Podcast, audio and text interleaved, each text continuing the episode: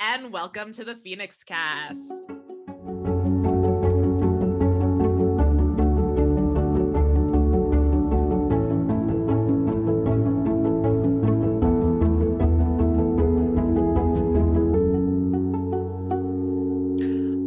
Host Em Alves, and joining me today is Gabby Montoya, who has been on the podcast before. Hello, Gabby, and welcome back. Hello, and thank you for having me back. Absolutely. So, Gabby, why don't you go ahead and introduce yourself again for folks who may have not heard the previous episode that you're on. As always, we like to ask folks to introduce themselves because people are their own best experts. Yeah, my name is Gabby, and I'm a senior in college this year. Woo! Yay. These next 2 semesters are going to be my last one. So I graduate spring of next year. I'm so excited. I have my own podcast, Actively Autistic. It's been silent for a while, just trying to, 2020. Everybody experienced 2020. So I don't think that needs much more of an explanation than that. It's just like, oh, that was the thing. Yeah. I don't remember anything else. No worries. And tell me what you're studying and what you do on campus. Yeah, I'm a psychology major and I work at CII, the Center for Identity and Inclusion, as the website designer. And then I believe this semester I will also be doing some tutoring. Oh, nice. Awesome. Well, thank you so much for reintroducing yourself, and definitely hear you on 2020. I think a lot of things are on hiatus right now, given the state of the world. So really excited to have you on. And today we're going to be talking about healthy relationships. So this is a continuation of our healthy relationships series. I know it's been a minute, listeners. So if you haven't heard any of our other healthy relationships episodes, please go back and find the first one. So I'm really excited about this because if you've listened to Gabby's other episode that she's been on, or if you've listened to her podcast, then you know that Gabby is autistic. And something that people really misunderstand is autistic dating. Would you agree? 100%. Yeah. So I'm really excited to have you on. Gabby is going to be talking about her relationship today. And so why don't you give us a bit of an intro about how long have you been in a relationship? So we've been together. My boyfriend, Nathaniel, and I have been together for 1 year and 9 months, and we've known each other for 7 going on 8 years. Okay. So really it was more of a friendship that blossomed into a relationship. Yeah. So tell me a little bit about each other. Like how did your relationship start and what drew you to each other? I remember this is like my favorite story to tell of all time, just because of how we kind of met. And it's nothing absolutely romantic or anything like that. I was in 11th grade and I was trying to figure out a way to make friends, because one of the first people that I met at my high school in 10th grade, she took me under her wing and she's like, you got to start making your own friends. And I was like, I have friends. She's like, no, those are my friends, because she's like, I introduced you guys. You got to try and introduce yourself to other people and get your own friends. Okay. I was like, okay, I don't know about that. We'll see. But we met in biology class because the school that we went to was not a traditional high school. It was a secondary school. I absolutely love that school, Jefferson County Open School, for anybody that needs an alternative way of schooling, or at least, everybody that listens to this is in college, but anybody who knows anybody who needs that. JCOS really, really helped me. They don't have grades, you do your own evaluation, you write your own transcript. The class sizes are so small that the teachers can really get to know you and talk to you and help you with anything you honestly really need. And so we were in biology class and I was sitting in the back, but the tables were set up kind of like a U.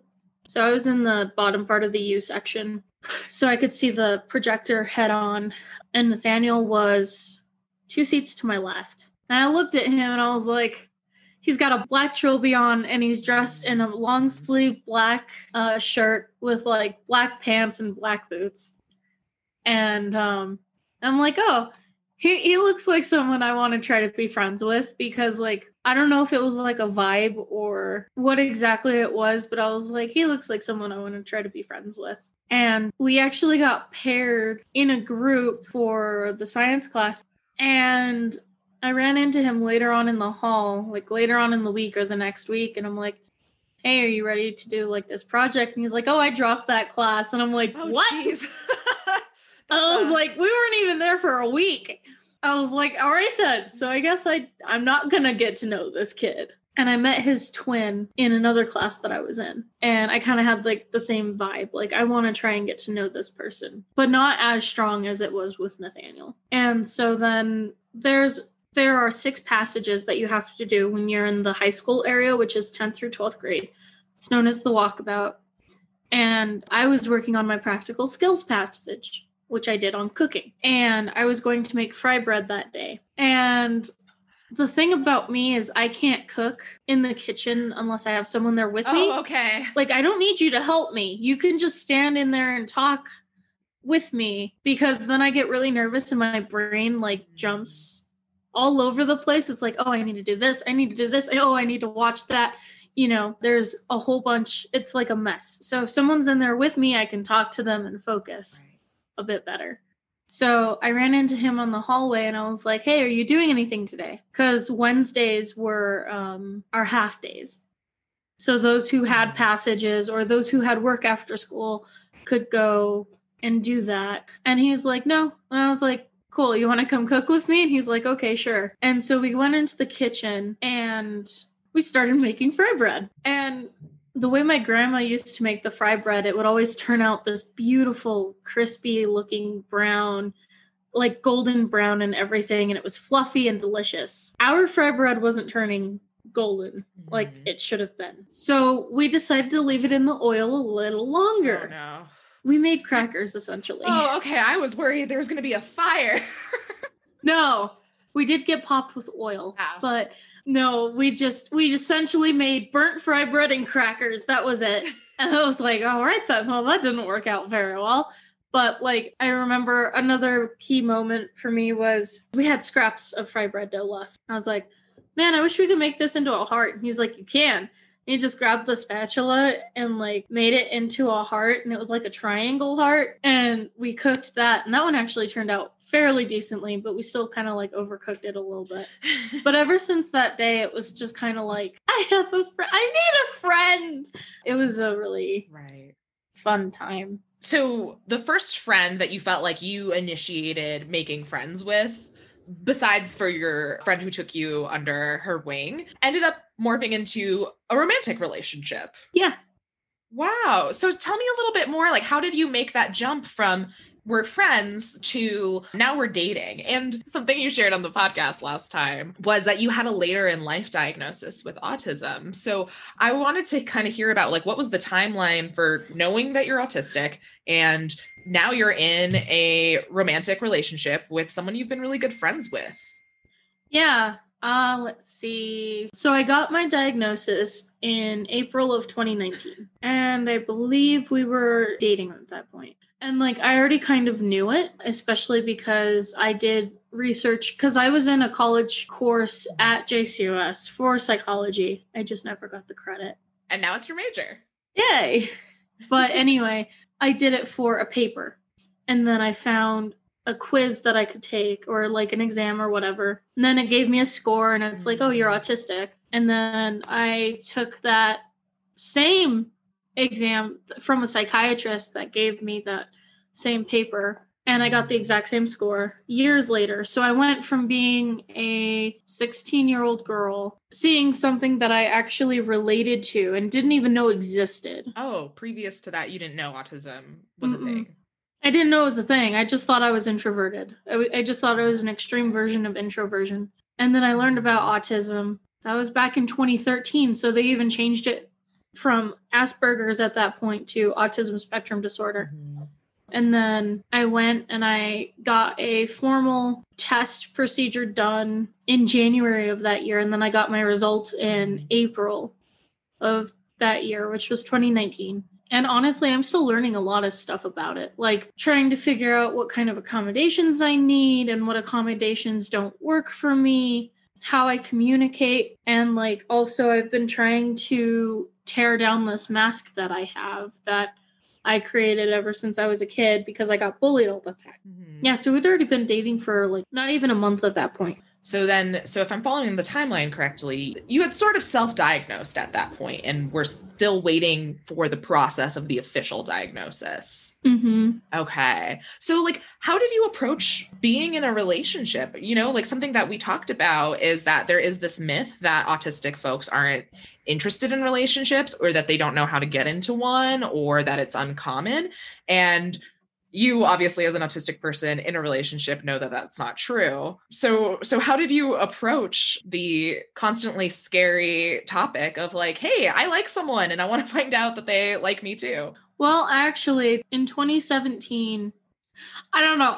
I liked him, which, you know, I read an old diary entry from around that time when we first met, and I did not think he was cute at all. But personality grows on a person. And that's the thing about us, is that we're more personality oriented. And if we like the personality of someone, then they start to kind of become a little bit more attractive physically as well. So almost like demisexuality. I guess. I don't know. I've actually never heard of that. Oh, believe it or not. I'm still learning about a whole bunch of like different kind of things. I don't know.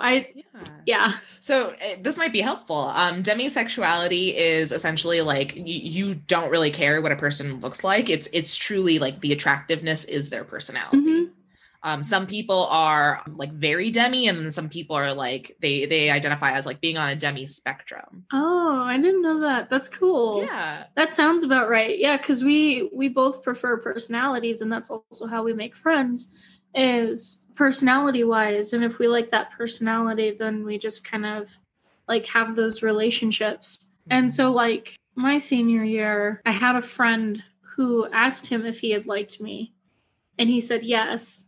And so I finally knew that he liked me just as much as I liked him. And then in 2016, I got up the nerve. I told him, hey, I like you. Do you want to try going on a date? And he was like, no, not yet. And I was like, okay. And then I tried a second time, and he was like, no, not yet, because he wasn't ready. So you were more emotionally ready for a relationship than he was. Yeah. He also would have been my first relationship. Okay.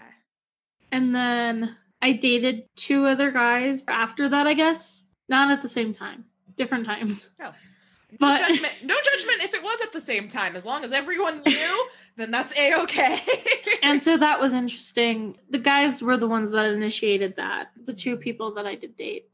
And then when I found out he was actually going to ask me out, Nathaniel was going to ask me out, but then I had already started dating someone, I was like, you were going to ask me? And I was like really happy and really sad all at the same time. And I was a little worried that I had missed my chance to date Nathaniel, because I had a crush on him for 3 solid straight years. And I didn't think anyone else was attractive. I wasn't attracted to anybody else. It was just Nathaniel. And then I started dating someone, and then it's like, well, shit. And so when that relationship ended, I waited for a few months, and then I was like, so you're going to ask me out, right? He's like, yeah. And I was like, you still want to try that? And he's like, yeah. And I was like, cool. I was like, you should ask me out then. So it sounds like this is the first relationship that like you really sought out, right? Like you knew there was something about Nathaniel that you really liked and that you wanted to be in a relationship with. And you put yourself out there first, which is pretty damn hard. Yeah. Yeah, that's basically it. Yeah. And so when you started the relationship, can you tell me, like, did he already know that you were autistic? And was it something that you had talked about? And like, you know, sometimes with things like overstimulation, did you make plans about how to deal with that? No. Okay. Because I think we talked about like how I suspected. Mm-hmm. And so he was like, okay. But he also knew that I had trauma from past relationships. From those first 2 relationships that I had, there was a lot of trauma from that, because they were not healthy at all in the slightest. But I was like, look, like the first thing I said off the bat, because both relationships didn't have this, was communication. Right. And so I was like, look, we really need communication in this relationship because it's extremely important. And he's like, yeah, no, I agree with you 100%. Mm-hmm. And so we just knew that communication was like that strong foundation that we needed. Right. And then we just kind of started to figure things out from there. Awesome. So you really like early on defined what's important in your relationship for you and what you value the most and made sure that you were on the same page. Yeah. Right. That's awesome. And I think that's so important as well. So for listeners who may not know, I've mentioned it a few times. My partner has given me full permission to talk about it. My partner is also autistic, and something that a lot of people really don't understand, I think, about autism and being in relationships around autism is that if you have good communication, chances are like your relationship will be fine. Right. But we have this idea of like autistic people as being incapable of communication, which is really false, right? It might just look a little different than how a neurotypical person would communicate, but it doesn't mean that they're incapable. Would you agree? Mm-hmm. I agree with that 100%. And like, sometimes it can take us a while to figure out like exactly how we're feeling and what we're thinking. Like, even if we know exactly what we're thinking in our heads, we can't communicate that verbally just yet. Right. So like, it'll take us a few days to honestly say what's been on our minds and how we feel. And so like, even if you say a conversation is over, we'll still be thinking about it a little bit. And then it'll be like, okay, but hey, I just wanted to clarify on this because, you know, X, Y, Z. And then that way we'd be able to get our full thought process out, even if it does take a while. So one of my boyfriends that I was dating at the time, before Nathaniel, he was also autistic, or is, because he's still alive, but he would communicate how he felt through songs. Okay. So he would send songs or like memes or anything like that. Mm-hmm. So I was always like, even when we were friends, I would always look at like what he was sharing, so that way I could see how he was feeling. Right. So that was helpful to an extent. Right. I can also see like some limitations there. It sounds like your relationship with Nathaniel is a lot more direct, right? Like, so that rather than like, you figure out your feelings, right? And that might take a while, but you're going to say it to him in a more direct way. Uh-huh. We are basically 100% honest with each other and blunt.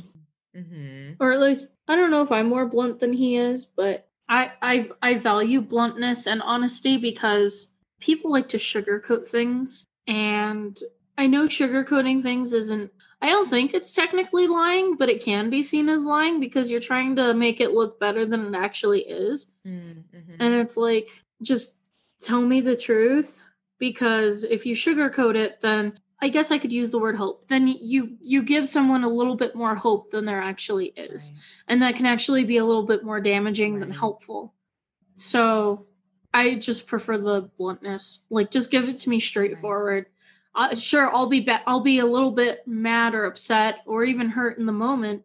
But, you know, if you sugarcoat something, you're not actually getting to what you're actually trying to communicate because you're sugarcoating it. And that can cause problems later on, because if you still have a problem with that thing that you sugarcoated earlier on, then you don't actually get those things resolved. Right. It's really hard to kind of go and undo that. Like, well, your previous feedback has been that this is fine. Mm-hmm. And now suddenly it's not fine. Exactly. And then it's like, so which one is it? Right. And unless something has changed, then that's really confusing. Yep. Autistic people, or at least I as an autistic person, take things very, very literal. Yeah, that's one of the bigger characteristics I've seen most autistic people share. Yeah. It took me a really long time to figure out like a lot of different sayings that people use, and then my brain will interpret it as an actual thing. And then I'll think about it and go, wait, that doesn't make sense. So I think my favorite comparison for that was like, have you ever seen the commercial where the dad called and said, hey, tell your mom that I'm tied up at the office? And then the kid has a little thought bubble and it shows his dad tied up in his chair in the office. Oh no. So that's part of the cognitive delay, developmental delay. Right. And so like, I've noticed that with myself. I was 17 or 18. So on the back of buses, it says yield when flashing. It's the law. I laugh at myself for this because I was 18 when I finally figured out what it meant. The law isn't actually there. It's just, it's the law that you're supposed to like yield behind the bus and stay there while those lights are flashing, while that yield sign is flashing. But it took me so many years and I was like, oh, that's what that means. Right.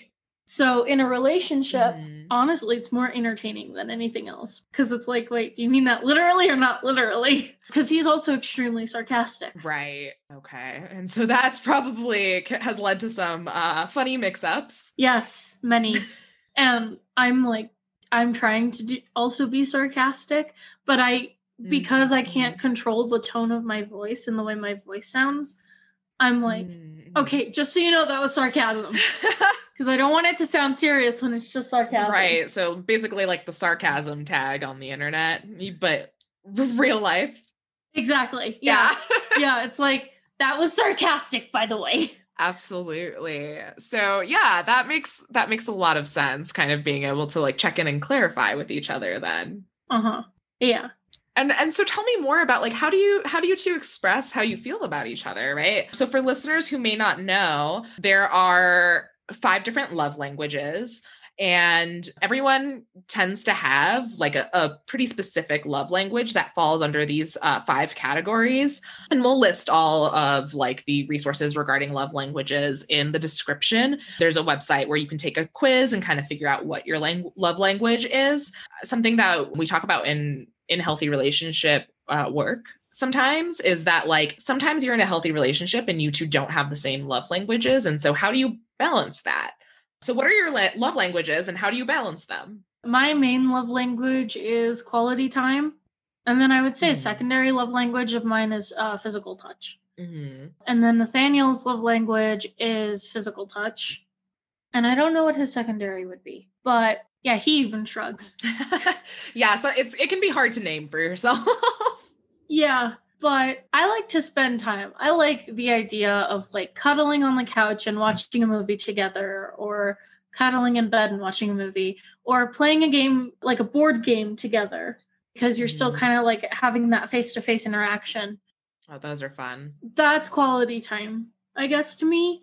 And then for Nathaniel with his physical touch, that's like holding hands or like quick cuddles or whatever. And then he's good. So like, it used to be a challenge in the past because for him, quality time is also, he's on his computer playing games and I'm doing something else, but we're both in the same room. That's really similar to my partner and I. My partner's special interest is games, specifically Magic the Gathering and anything that's strategy based. And I love him deeply. I do not have the brain space to play Magic the Gathering. I don't think I will. But he'll be playing a session with friends on the computer, but like I'm watching a trashy television show and we're in the same room, and he'll make side comments that are like snarky about like whatever trashy television show I'm watching. And it's a really nice time to spend time together. But I think a lot of people wouldn't necessarily view it as quality time, even though for us, it 100% works and makes sense. Yeah. So like, yeah, because he sees that as quality time.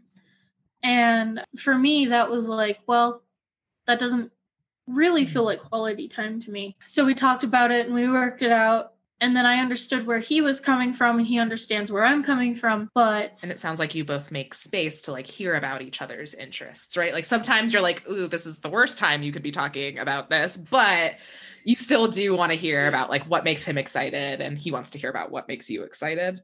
Absolutely.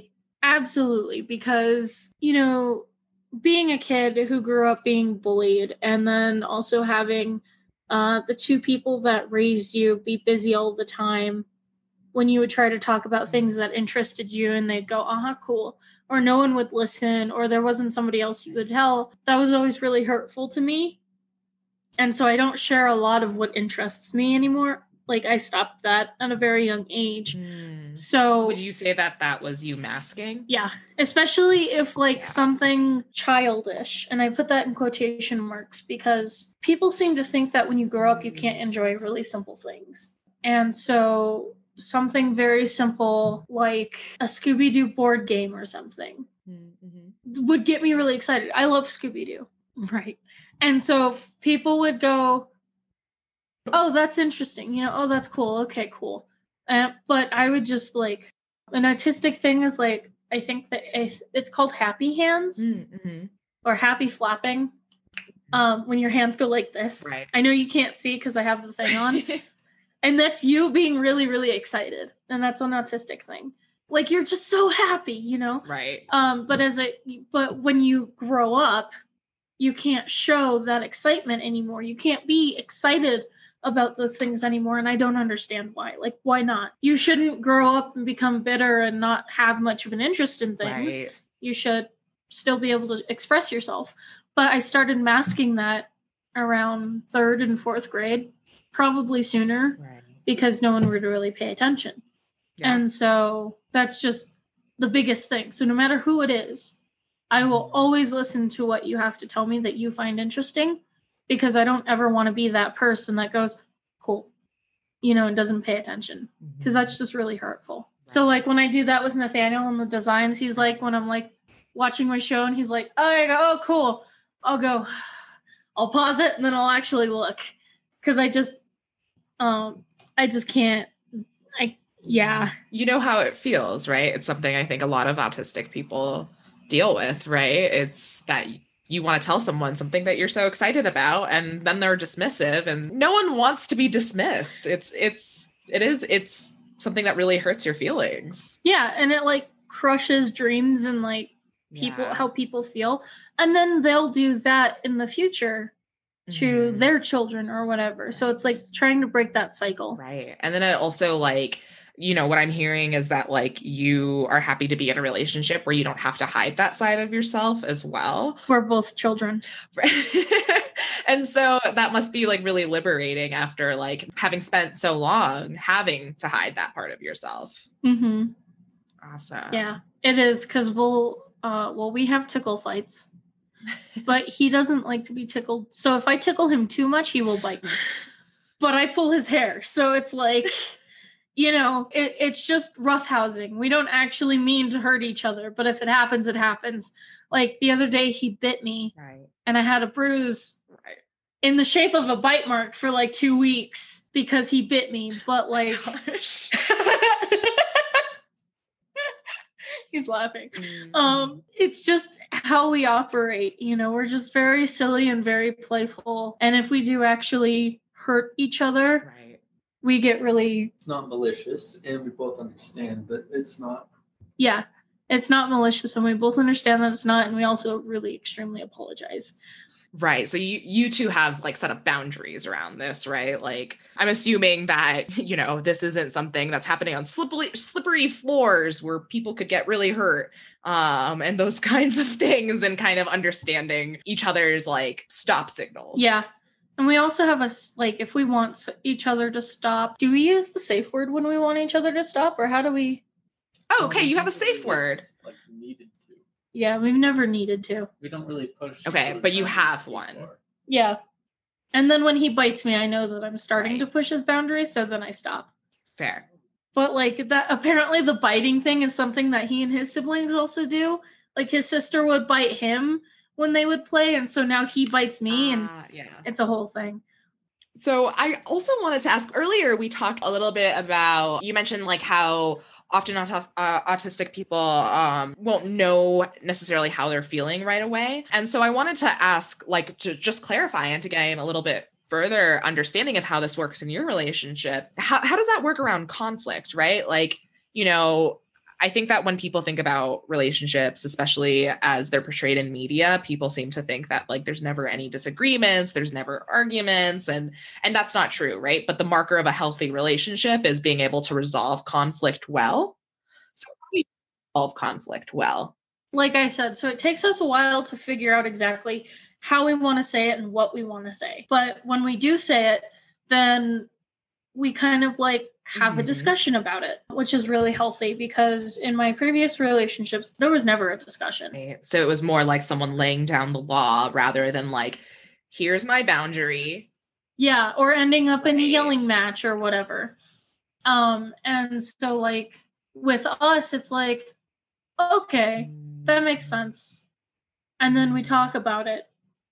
And then sometimes, it's mostly always me, but like a few days later, I'll be like, okay, so for clarification, this is what we're doing, right? Or this is what we concluded. And then he'd be like, yes. And then we would talk about it even a little bit more. Like, this is our healthy arguments, because I've seen toxic arguments. I've seen, I've heard yelling. I've had doors slammed, you know, there's stomping, people leaving. There's a whole bunch that I've seen throughout my life. Absolutely. And just for listeners to know that, like, a lot of what Gabby just listed, like, those are often physical intimidation tactics. So that's something that's really important to know, is that, like, in a healthy relationship, there shouldn't be any of those physical intimidation happening within conflict. Yeah. That's actually why I separated myself from my family, because that's how my family operates. And it's just like, okay, I'm done with that. I'm good. Right. So if you have conflict with each other, or like if you get that flash of anger, you know, just takes a few minutes to actually calm down in a healthy relationship and actually talk about it, from what I've seen. Because you don't really get anywhere with like yelling and stuff. Absolutely. Absolutely. So. I definitely agree with that. And as another way to really highlight, like, how individual autism can be, like, so Gabby, as a person, you need, like, it sounds like generally less than 10 minutes to calm down and to kind of de-escalate yourself when you're feeling like a lot of intense emotions. Whereas for my husband, sometimes he needs like an hour, right? And then I am the person who has to like really hold myself back and say, like, he's still processing how he's feeling about what we've talked about or what we're arguing over. And I need to go do something else, because me just sitting here and stewing isn't helping. And it's probably actually making him more anxious. Yeah, we've also actually had that, because like, I think one time he was like, I need space. And then I was like, okay. And then I'd give him like a few minutes and then I'd try and go, because it made me anxious, because I'm like, how mad is he, you know? Right, and that's where my brain goes. And then having that past trauma was like, made it even worse. So I'm still trying to teach myself to like not chase after him when he needs his space. But he does that really well with me. Mm-hmm. So like, I'll go, I need my space. And then I'll just leave. And then he won't come after me or anything. And then I'll just like I said, about 5-10 minutes, I'll go back and go, okay, let's talk about this, you know? And I think it's really important that you mentioned that, like, that's a trauma response, right? Like, I think that, so I definitely relate to that. You know, in my life, I've been in a lot of chaotic environments. And so I also struggle with like not immediately trying to figure out exactly what has gone wrong. Please, why are you mad? Oh my God, kind of thing. Right. And it's something that everyone can experience, and that many of our listeners are going to be able to relate to, right? Of feeling weird, maybe, about how like they have this impulse to quote unquote, like, chase after someone or kind of like go like respond to them immediately, when often it's like, that's what you probably had to do in a time of trauma. And so that is going to be your automatic response often. Mm-hmm. And it can be a really long time it can take a while to kind of work yourself out of that. And it requires a lot of support and a lot of trust. Yeah. And we both hate conflict too. So I think that also helps with us like discussing things, is because, yeah.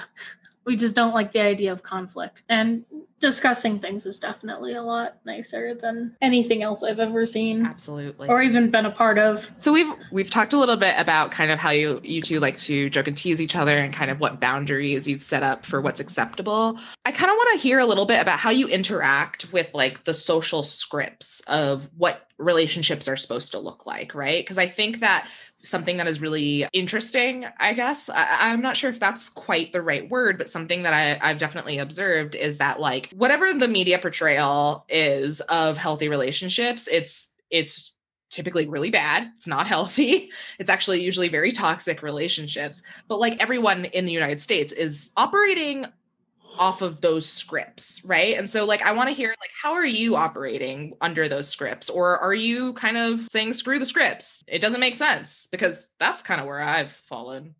We basically just said, screw it. Right. Because how do I say this?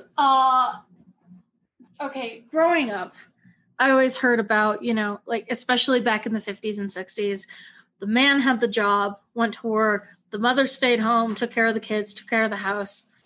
And growing up, that used to like drive me nuts. And my grandma kind of like, we would always talk about that. And so when Nathaniel and I started dating, I was like, hey, screw it. You know, we both do dishes, we both cook, we both clean. You know, he's still looking for a job while I work, you know, and we'll joke and he'll go, I'm wearing the pants in this relationship. And I'm like, right now you currently are, because I'm wearing shorts, you know, or like whatever we decide to like, but we'll just joke about it because who says you have to do that, you know? And of course there's the mask of masculinity, which is where guys can't feel anything, feel no emotion, or can't at least show it, which is why guys, I think, are so angry all the time anyway, or at least that's what my sociology teacher said. But, you know, if he needs to cry, or if he needs to like, tell me about something or whatever it is, you know, he's free to feel it. And he knows that. So we just kind of, we don't go by society's, what your relationship is supposed to look like. I had friends and even my mom and sister asked me with my very first relationship, right. Oh, is he doing this? Is he doing that? Is he doing this? Is he doing that? And it's like, no, why does that mean something's wrong? Yeah. And so, you know, that caused a big conflict with my first relationship. So I tried that with my second relationship and it was a little bit better, but with Nathaniel, it's even easier. I think mainly it's because of the communication aspect, but yeah, no, we do things together. And do you think that it is easier or different being autistic to ignore the social norms? Or like, do you kind of fight against like the impulse to mask, right? Because I mean, that's something that you've talked a lot about, right? Is like really wanting to undo the way that you've had to mask in the past. I've known Nathaniel for so long and we're so open with each other about a lot of things that I don't have to wear my mask with him. I'm forcing myself to not do it as much in public. Mm-hmm. And I think it's a lot easier to kind of ignore those social rules of how a relationship is supposed to look because we're bad at socializing anyway, you know? So it's like, we don't really have to pay attention to whatever else is going on. Sometimes it still makes me like, sometimes I'll be like, oh, I wish you did that. But no, we don't really pay attention to that. We just go by our own rules. You know, because that's how we're happiest. Right. And so how do you think this has affected your relationship? Do you think there's less pressure on it or do you just feel relaxed in it? Extremely relaxed and absolutely no pressure, honestly. So something that I know that you mentioned earlier was like that sugarcoating can really be a huge issue. Do you think that like the lack of sugarcoating in your relationship helps you two grow together rather than like, I'm going to just say something that will make someone happy in the moment, but not in the long term, which is the message most people get when it comes to relationships. Yeah, no, it definitely helps that we don't sugarcoat anything just because then we know exactly where we are with each other. And like, you know, if we have any issues, then we actually talk about it and actually improve on it. Like Nathaniel tells me all the time, he's like, I'm not just going to break up with you out of the blue. He's like, I'm actually going to say, hey, this is a big thing. This hasn't changed. You know, we might have to start looking at if we're actually going to end our relationship because it's not working. And then if that starts to like change in everything, then we're like, it should be okay. Or he would say, it's still not working out. And so that's really helpful. But we haven't had any of those conversations. We have had conversations, though, like where it's like, hey, you know, this bothers me a little bit and here's why. But then throughout our relationship, you know, we've fixed those things. We've improved on those things. So you know the terms of engagement, really, right? Like, I think that makes a lot of sense to sort of like, figure out like if we're having conflict that is causing problems in our relationship in the long term, how are we going to deal with that? right? Because like in my own relationship, I employ something similarly, right? Like, so I don't want to just wake up one day and find out that my relationship is over similarly. And so like, it was really important to me to say like, hey, if we got a divorce, what would that look like?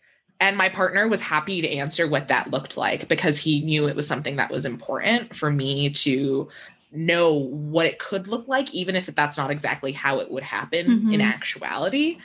And if he wasn't okay with that, then that's a sign that we're not necessarily compatible. Yeah. And we just make sure we talk about that. So, and he always, you know, Nathaniel and I have agreed that we have that kind of relationship as to where if we ever did break up, we would still be friends. We've been friends a lot longer than we've been in a relationship together. And we know how each other works. And just because we're not compatible right now doesn't mean we might not be in the future. But I am happy to say that we are compatible right now. And we're good. So. Awesome. I want to end today's episode with also recommending a new podcast that I have started listening to kind of around this topic. And it's called Stim for Stim. And it's a dating podcast by and for autistic people. There are two hosts. One host is married. The other host is, I think, committed to a few folks and so identifies as polyamorous. And it's really, really cool. What I really like about it is kind of what I hope that this episode illustrated is that Gabby is one autistic person in a relationship and is not going to be representative of every autistic person in a relationship, right? I compared and contrast a few moments of like things that my partner may do similarly or differently as he is also autistic. But this podcast is a really, really great example of all of the different ways that autistic folks are in relationships. And it's actually in direct response to Netflix's Love on the Spectrum, which the podcast hosts themselves really felt treated autistic people like zoo animals, right? It was very voyeuristic to them. And something that they talked about in their trailer that I thought was really amazing and really kind of highlighted the problem. The uneasy feeling I had watching Love on the Spectrum was that like, rather than teaching autistic people how to stop talking about trains, we should be telling autistic people how to find a partner who wants to hear about trains, right? And trains was the specific example that they used because of the show. Yep. That sounds about right. And anything you would add, Gabby, or anything that we didn't talk about that you would really like folks to know about dating someone on the spectrum, right? I think, well, one thing that did pop into my mind is if you want to try something new, try something different with your partner, even if it is like experimenting a little bit and being polyamorous for a little while, which is what we did. Okay. Mainly me, you know, just have a conversation about it and you see it from each other's perspective. And it's just really helpful to just kind of see how they see things and autistic or not, you know, it's a lot easier that way, you know, instead of shooting down your partner's idea or whatever, you actually listen to it and then you have a conversation about that. Absolutely. And then it's like, yeah, okay, we can try that. Or I don't really feel comfortable with that. And then, yeah. Right. So willing to have a conversation, set boundaries, but also potentially make a few compromises. Mm-hmm.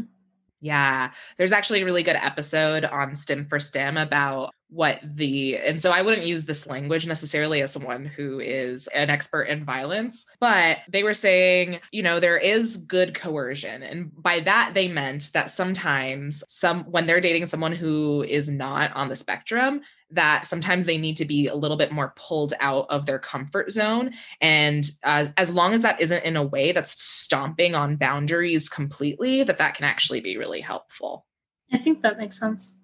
I think that's just one example of how that can look, right? Because it's not the same for everyone, you know? Some people don't necessarily need someone to pull them out. They just need time and space. Exactly. Which, again, illustrates that if you think you know anything, if you're not an autistic person, if you're neurotypical and you think you know things about dating autistic people or how autistic people date, chances are you don't, or you're understanding a very narrow picture of what autistic dating looks like.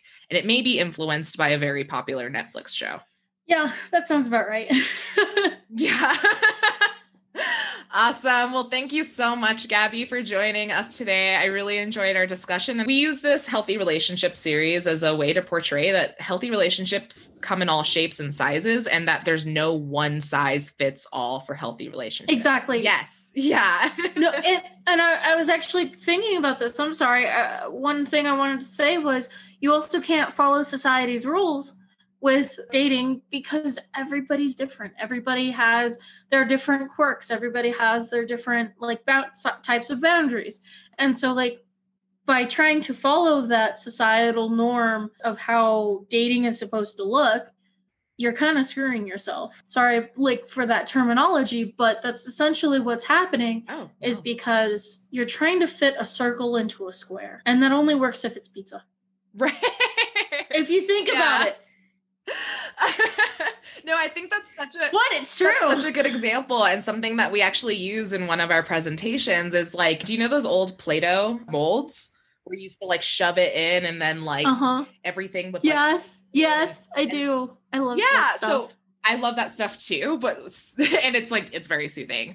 But the thing that we use as a really good visual is that when you're trying to fit yourself into a mold, invariably some pieces are going to get left behind. And people deserve to be their full selves in all aspects of their lives. Exactly. Yeah. And so following society, you just screw it. You don't have to. Just do what makes you happy. You heard it here first, folks. Screw it. Do what makes you happy. Thank you all so much. Please remember to subscribe, share this with someone who you think would appreciate it.